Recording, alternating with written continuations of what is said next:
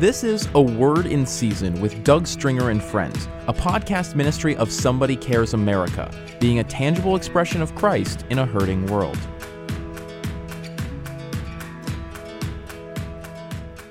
Welcome to another Word in Season with Doug Stringer and Friends.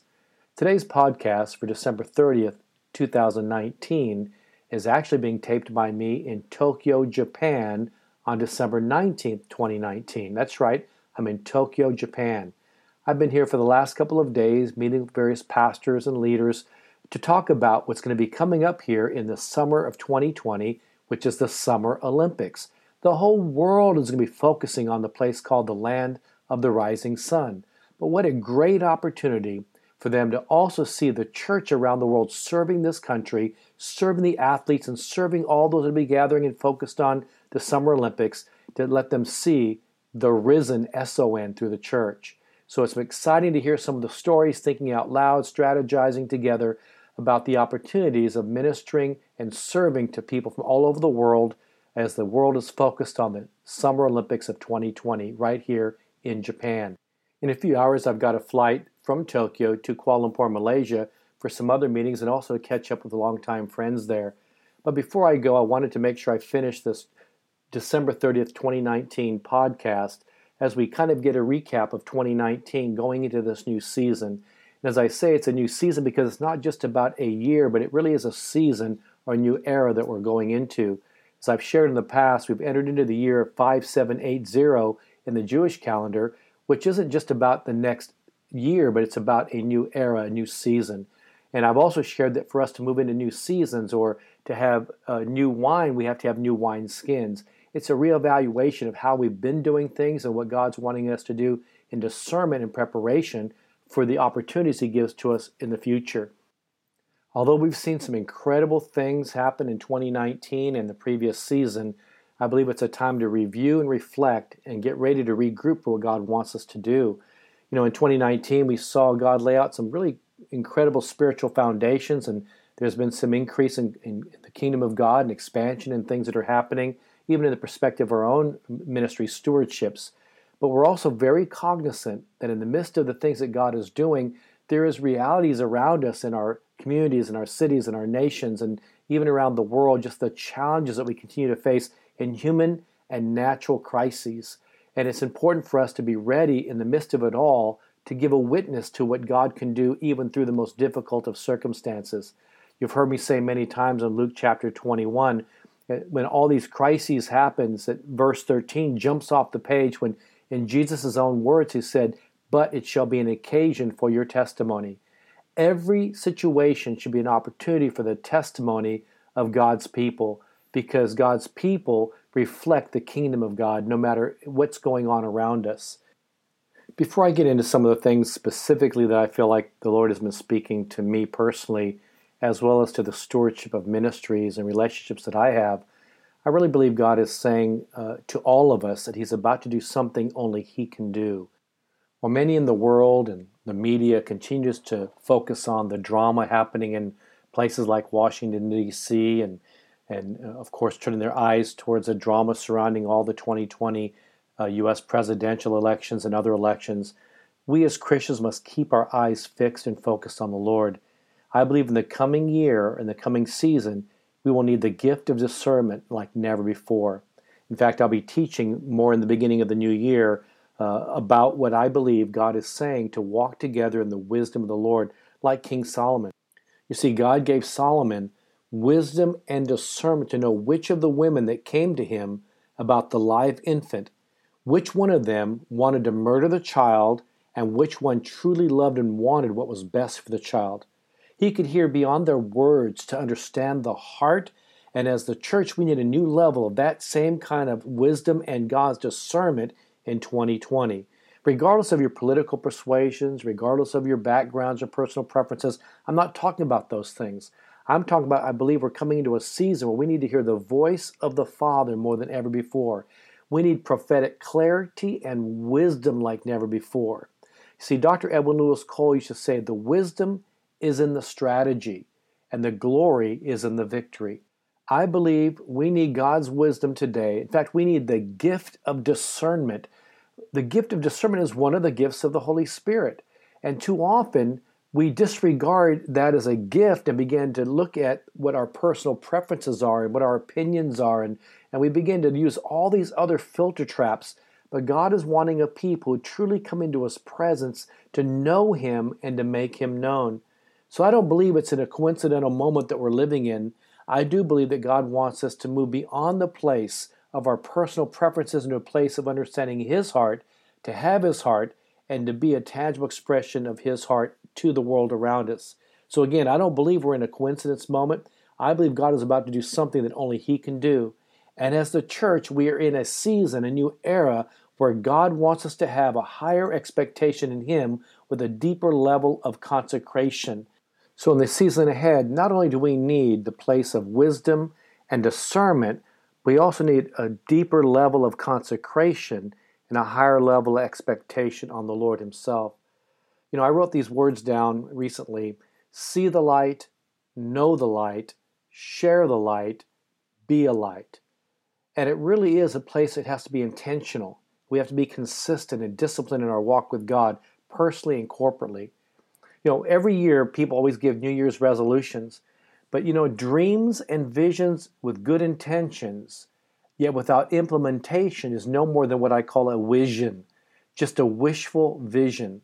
As we approach the new year with many resolutions, remember that change doesn't just happen by good intentions or wishful thinking.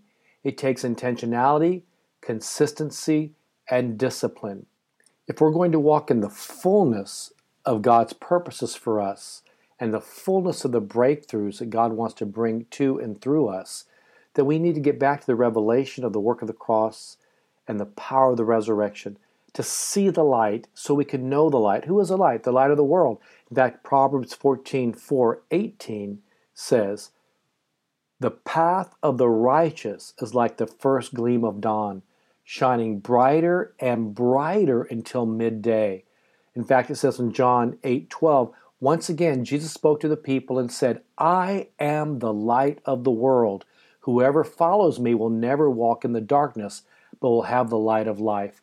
So to see the light and to know the light is to fix our eyes on the author and finisher of our faith, is to get back to the place of recognizing it's about a relationship with the Lord to advance the kingdom of God, because the kingdom of God is built on relationships, first with God, then with one another. And you've heard me say before that the degree of influence that we have or will leave to the next generation is determined on the level of those relationships, first with God and then with one another.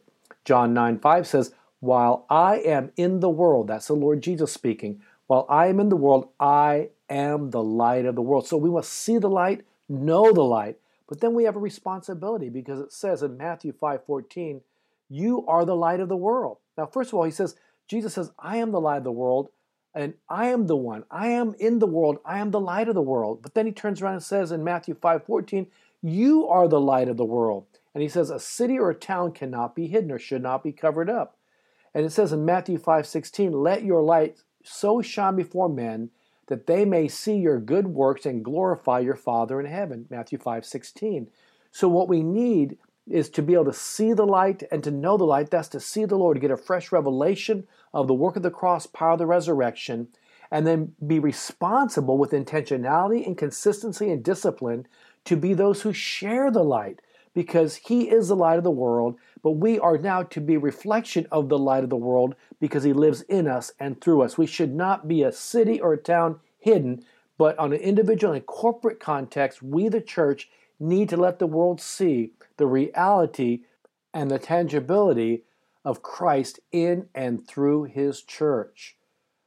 "Let your light so shine before men that they may see your good works and glorify your Father in heaven." So again, Jesus said, "I am the light of the world. Whoever follows me will never walk in darkness." There's so much darkness around us. There's so many challenges around us. But the Lord is the light of life. He is the light of the world. And He's saying to the church, "You need to let my light shine." So as we seek the Lord for renewed revelation of the work of the cross and the power of the resurrection, to ask Him to help us to desire with intentionality and consistency and discipline to be a people of wisdom and discernment, not to be swayed by the swings of pendulums and societal pendulums, not to be swayed by the fodder of the media, not to be swayed by even the things we see around us, just cognizant of the realities of the things around us, but recognizing it's only one who can change the way things are, and God is about to do something only He can do. When we agree with the Lord, because agreement is a place of power, we agree with Him, we could see His kingdom advanced in and through us, we can let His light shine in and through us, and we can see lives transformed with the power of the gospel of good news. You know, a while back I was asked to do a video teaching on the Jerusalem church model, which really is a preparation for the Antioch church model. But as I was sharing in the Jerusalem church model, I talked about the church in the book of Acts started out being set apart, then sanctified, sacrificial in their corporate desire together to see the kingdom of God advance. They were corporately serving together when the needs arose. They were tangible expressions of God to the community around them, and they were ascending church. So the Jerusalem church model is really those individuals and corporately in the body of Christ who recognize we're nothing without Him, we're set apart unto Him, we're sanctified by Him, and as living sacrifices, we're willing to offer ourselves of our time, talent, and our resources sacrificially for the sake of souls around us. And the early church also understood the power of serving the community. When needs arose, they assigned different individuals to go serve the community, serve the tables. If you've listened to my podcasts in the past or read any of my articles, you've heard me say often that we gain moral capital by our public service. You see, when we are a tangible expression of Christ to the community, it opens the hearts of people to receive our message. And then the early church also understood the importance of being an ascending church. It's not just about gathering and hoarding, it's about receiving and giving. A few months ago, I republished an article that I originally wrote back in 1995, but it talked about the horses are saddled, who will ride them? And I said this, for quite some time, I've sensed God is about to do something in a very corporate and significant way. I sense a stirring in the winds, a stirring in the mulberry. It's a time of change and renewing, a new era, a new beginning, a season of transitions. See, I was looking back at an article I wrote in November of 1995 and realized how important that message is fast forwarding to 2019 and going into 2020 and the season ahead. It really is a new era, a new beginning. It's a message that's even more relevant today than when I first wrote it all those years ago. I did rework it, updated it a bit, but it was originally titled, If We Go, He Will Come. You may get a chuckle from that because the title, if you remember the movie Field of Dreams from many years ago, said, if you will build, they will come. But in Luke chapter 10, verse 1 and 2, it says, the Lord promises us that He is sending laborers into every town with which He is about to go. I believe it's time for us to be prepared and ready for the harvest. People are waiting for us, and if we will go, He will come. In fact, it says in Luke chapter 10, verse 1 and 2, after these things, the Lord appointed 70 others also and sent them 2 by 2 before His face into every city and place where He Himself was about to go. And then He said to them, the harvest is truly great, but the laborers are few. Therefore, pray to the Lord of the harvest to send laborers into the harvest. Go your way, I will send you out as lambs among wolves. Luke 10, 1 and 2. Years ago, the late Leonard Ravenhill shared with me, he said, my dear brother Doug, he said, Jesus said the laborers are few and yet the harvest is plentiful. And he says 2,000 years later, the harvest is still plentiful and the laborers are still too few. I really believe we're at a season that if we would be willing to say yes to God, wherever we go, God Himself is about to show up. If we will just go and take those steps of faith, just like the Field of Dreams, if you will build, they will come. In Luke 10, verse 1 and 2, that wherever we go, the Lord Himself will show up. It's an issue of making ourselves available as unto the Lord and having a compassionate heart to go out and be a tangible expression of Christ to the world around us. In other words, if we will go, He will come. And also, as we move into this next season, this new era, and going into 2020, I believe the church must mobilize in unity through prayer initiatives as well as compassion evangelism. And personally, I also feel the strong burden to continue to minister to leaders for courageous, persevering leadership, transformational leadership. Many leaders today are struggling under heavy personal and corporate burdens. If you're like me, I know you've been grieved over some of the stories you've heard, the news reports of even Christian leaders and pastors and others who either leave the ministry out of place of shame, others going through depression, even to the point of some committing suicide. Yes, there are spiritual battles going on around us. And rather than being those in the grandstands shouting our opinions, we need to undergird and pray for persevering, courageous, and transformational leadership like never before. And when I talk about unity, I'm not talking about uniformity. I'm talking about unity in our diversity, crossing our racial, denominational, generational lines to meet at the cross of Christ. I've shared before that when you've been in the presence of a holy, holy, holy God, you come out not according to division, but one sound, one voice of worship together so the glory of God can come. Again, unity is not uniformity. It is, though, a unity in focusing on the things that most bring us together and the highest common denominator, which is in the Lord Jesus Christ. We have more in common in Christ than we have that divides us. In the presence of a holy, holy, holy God, we are equalized in His presence. Our personal opinions, our political persuasions, all of our personal preferences wane in comparison to the presence of a holy, holy, holy God. I truly believe that change, authentic unity, and revival either happens by choice or by circumstance. I pray that we would come together, we go to our knees by choice, come together in authentic relational unity in the kingdom of God by choice, so we can steward a move of God by choice, not by circumstances. But sadly, far too often, change happens by challenges and circumstances that bring us to our knees. Yes, we need to see the light, we need to know the light, we need to share the light, we need to be a light in a world that desperately needs the Lord. And we need that gift of discernment. We need sensitivity to the Holy Spirit's leading. Yes, the horses are saddled, but who will ride? If we will go, He will come. It's time for us to be the set-apart church, the sanctified church, the sacrificial, the serving, and the sent-forth church. I want to share one more important thing about the early church, and this comes from a quote by Wayne Hilsden, the pastor of King of Kings Church in Jerusalem, Israel. As we were talking about the Jerusalem church model, he was sharing also from there becoming the Antioch model. And here's what he says. Culturally, first century Antioch was a melting pot of Greek, Roman, Jewish, Arab, and Persian influences.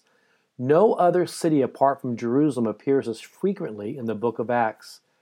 And when we look at the makeup of the congregation in Antioch, we see some other interesting parallels. It was a transient congregation with an international flavor. Not many members of the congregation are mentioned, but the ones who are mentioned are from many different places and backgrounds. In fact, we read in Acts 13:1, now in the church that was at Antioch, there were certain prophets and teachers, Barnabas, Simeon, who was called Niger, Lucius of Cyrene, Manaen, who had been brought up with Herod the Tetrarch, and Saul. Now Barnabas and Saul were Jews from Cyprus and Tarsus and Cilicia, respectfully. We can read that in Acts chapter 21:39 and Acts 4:36. Bible scholars believe that Simeon, who was called Niger, was from African descent, possibly from what we now call Nigeria. Lucius came from Cyrene, which was in North Africa, and the territory included in Libya today. So Antioch was a congregation made up of Jews and Gentiles from dozens of different nations with different languages and cultural diversity. One writer said concerning Antioch, what a conglomeration of backgrounds with every portent and possibility for conflict, eruption, strife, and division.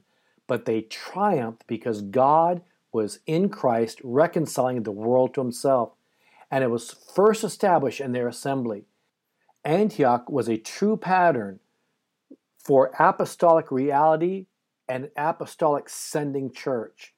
Rather than seeing their vast diversity as a hindrance, they used their differences as a means of sending ministers to the nations. It is no mistake that during Saul's and Barnabas' first evangelistic outreach, the first place they went was Barnabas' home country, the island of Cyprus, and later Paul would return to the region where he was brought up and minister there. I think this extrapolation from Pastor Wayne Hilsden of King of Kings Church in Jerusalem on the Antioch model is something to really take a look at. In fact, I like when you look at the Jerusalem church model, the early church, and then the Antioch church model, truly there was something about being set apart, sanctified, sacrificial, willing to serve, and sending forth. There's something about if we will go, the Lord will come. There's quite a few things I still want to share what I'm sensing and a burden for the coming season, but I'll take more time later in the beginning of 2020 to share those things. Let me just close with this. Of all the ongoing ministries that we're doing across America and around the world, including ongoing disaster relief efforts in various places and nations, I want to just target three other cities in this moment of prayer. One is I want to pray for Milwaukee, Wisconsin, and I want to pray for Charlotte, North Carolina, and I want to pray for Tokyo. Now, of course, I pray for a lot of different cities, have relationships in urban and foreign centers all over the world that we're praying for and we're responding to in very, not just in prayer initiatives, but in tangible ways. But I want to focus on those three cities just for this moment because the whole world is going to be focusing on Milwaukee, Wisconsin, because the DNC, the Democratic National Convention in America, will be held there, and the Republican National Convention will be held in Charlotte, North Carolina. While there'll be a lot of media attention on both those communities, dealing with the two major political parties in America, in an already very polarizing and very difficult environment, it's a time for the church to truly set a plumb line, not to swing according to the societal pendulum swings, but to be a plumb line in the midst of these difficult and polarizing moments and a spiritual climate and a political climate that is very divisive. It's time for us as the church in those cities, like in Milwaukee and in Charlotte, North Carolina, the church to rally together regardless of our political persuasions, regardless of our preferences, regardless of our differences, coming together in what is most important. Remember, we talked about the place of wisdom and discernment to see if we really love the nation, if we really love our communities, if we really love this generation, then let's not be those who cut it up, but be those who truly find a way to see it flourish and grow and stay healthy. So it's not about our political persuasion, our denominational preference, our personal opinions. It's about coming to that place of being equalized in the presence of a holy, holy, holy God, and coming out of that presence undivided so we can create an atmosphere of God's presence through prayer and worship, authentic unity of crossing racial, denominational, generational lines, and let the world see that we draw from a well that never runs dry because it comes from a water source that never ceases. There'll always be political differences, always differences of opinion, always different styles of worship, but we need to come together on the highest common denominator, being equalized in the presence of a holy, holy, holy God. So a burden in my heart is to see the church rally together, put aside its differences to pray and create an atmosphere for God's presence in Milwaukee, an atmosphere for God's presence in Charlotte, North Carolina, and also an atmosphere for God's presence in Tokyo, Japan.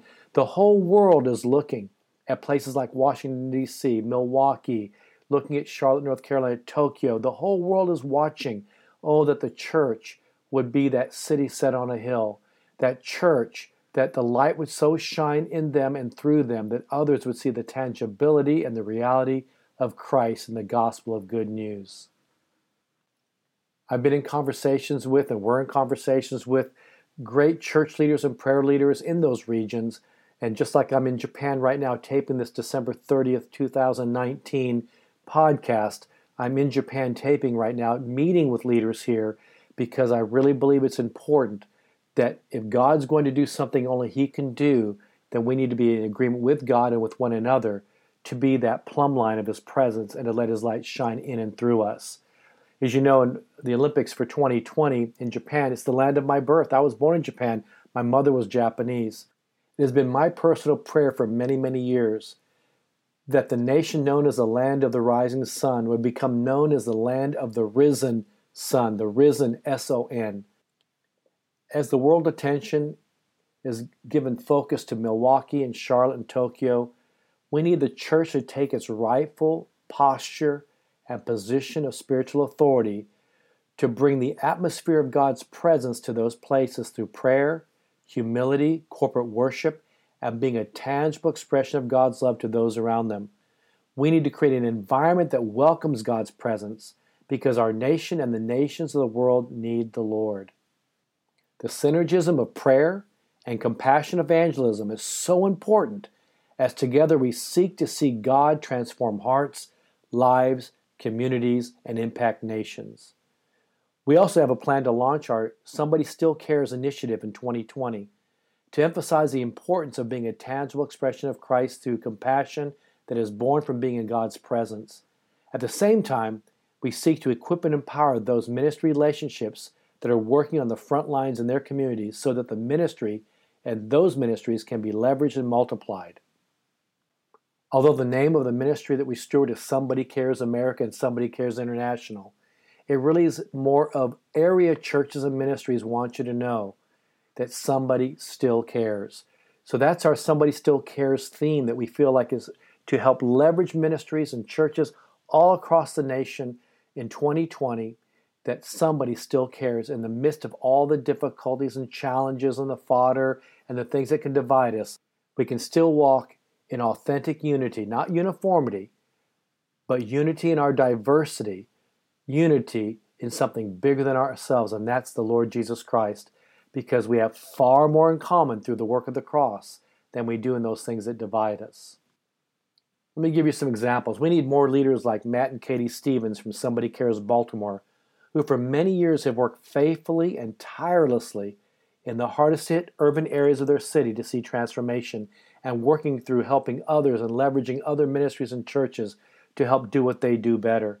Or Mark Roy from Somebody Cares San Antonio, who has sown into the lives of hurting children and families in his community for over 20 years, and who also serves in Cambodia and other countries to prevent human trafficking. Mark also is one of our advanced leaders who goes out with us in disaster reliefs all over the country and around the world. Or what about John Clifton in St. Augustine, Florida? He retired from business years ago, but he got refired to mobilize churches in his area to serve homeless students and the elderly in northern Florida. Or Marlene Yeo in New England, who has labored in prayer for many, many years while helping the homeless, serving low-income families in a gang-riddled neighborhood, and launching a youth center to young people brought from darkness into the light, and many, many others. You see, we need leaders trained in compassion ministry so they can be a tangible expression of God's love to the hurting every day, as well as be ready to reach out in times of difficulties, human or natural disasters and tragedies and crises in people's lives. We believe it's time also to establish a Transformational Leadership Center, which we will use as a place to host a permanent Houston Prayer Mountain-type venue. We believe in the importance of worship and ongoing prayer, corporate agreement in prayer, corporate worship. The TLC, or the Transformational Leadership Center, will be a place where leaders from every sphere of influence can come, from political leaders, athletes, business leaders, pastors, and others, to be invigorated by God's incarnational presence and biblical truth. You see, putting aside all their differences to come to the mountain of the Lord in Matthew 28, where they have all their, we can have our own agendas, but when you come to the mountain of the Lord, they come for one purpose, and that is to worship Him, worship the Lord. Just like in 2 Chronicles 5, when the priest came into the holy place, the presence of a holy, holy, holy God, equalized in His presence, they came out of that presence undivided. The same is true for each and every one of us. If we can have a place where people can gather, regardless of what their titles are outside, they come become equalized in the presence of God and biblical truths, become invigorated to go back into their spheres of influence. Some call the seven mountains, some call it the seven spheres of the culture.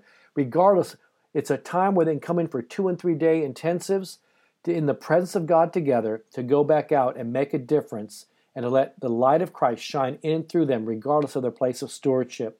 It will also be a place to train up a new generation of presence-based, outreach-minded leaders to impact the nations. The vision God has given us for 2020 and beyond is one of rapid expansion, multiplication, not to build up our ministry, but to build up His kingdom and advance the purposes of God in the world today. The level of faith has not changed from the early days when I was believing for a bag of groceries to feed young people from the streets and at-risk youth and homeless people living in some of our apartments and homes and discipleship houses. But we are operating in a greater level of stewardship now. Today, we are believing for resources that impact the soul of our nation and the nations of the world. But it's still God working in and through each and every one of us, not because of who we are, but because of who He is. It's our willingness to be available and obedient to Him every day and say yes to the Lord. All we do must be born out of prayer and seeking His presence, for without them we can do nothing. There's a destiny in each and every one of us. And no matter what the world says, remember that we all have a deep well to draw from because it comes from a water source that never ceases. It comes from the rivers of life and brings healing everywhere it goes, in us and through us. Yes, God is about to do something only He can do. The horses are saddled and ready to go. Who will ride them? Because if we will go, the Lord will come. The Lord is sending us out to every place He Himself is about to go. See the light, know the light, share the light, be a light. Remember, with these New Year's resolutions, as you walk into this next season, dreams and visions with good intentions, yet without implementation, is no more than a vision. It's just a wishful vision. As we approach this new season with many resolutions, personally and corporately, remember that change doesn't just happen by good intentions or wishful thinking. It takes intentionality, consistency, and discipline. May we be those who truly say yes to the Lord, to be set apart, sanctified, to offer ourselves as living sacrifices of our time, giftings, and resources to the Lord, and to be a people who serve those around us, to be a serving church, and to be those who gain moral capital through our public service to the communities around us. Well, let me take a moment to pray for us. There's so many things I know that people process at the closing of each year and going into the new year, but I pray that this new season, this new era, this new beginning will be an opportunity to see in very practical ways change in your life, the desires of your heart to be met. We can't change the past. We can't redeem time that's already been spent. But every decision we make each day in the Lord determines our future. It's a destiny of good and a future of good and not of evil. I pray that you would receive a fresh revelation of the work of the cross, power of the resurrection. I pray that your spirit man would be renewed day by day. And I pray you begin to see very clearly, that your eyes would be very clear to see prophetically, to see prophetic precision, to see the future in front of you, to see it as an opportunity to say yes to God and make yourself available to Him. Well, as each of us enter into this new year, this new season, may we not be weighted down with dwelling on the past of what if, what could have been, what it should have been. Let's fix our eyes on Jesus, the author and finisher of our faith. Let's fix our eyes on a vision of destination and a vision of hope. May you have a great new year, a great season ahead, filled with renewed hopes and dreams. And remember, you can do all things through Christ who strengthens you. May your desire to win be greater than any moments of challenge, and may you see with your eyes and experience all that you've been believing for and crying out to God for. May we see an awakening in the church, a revival in the land, and in our generation. We hope you enjoyed this episode of A Word in Season with Doug Stringer and Friends, and ask you to prayerfully consider supporting the ministry at somebodycares.org or by texting your donation amount to 805-422-7348. Please join us again for A Word in Season with Doug Stringer and Friends.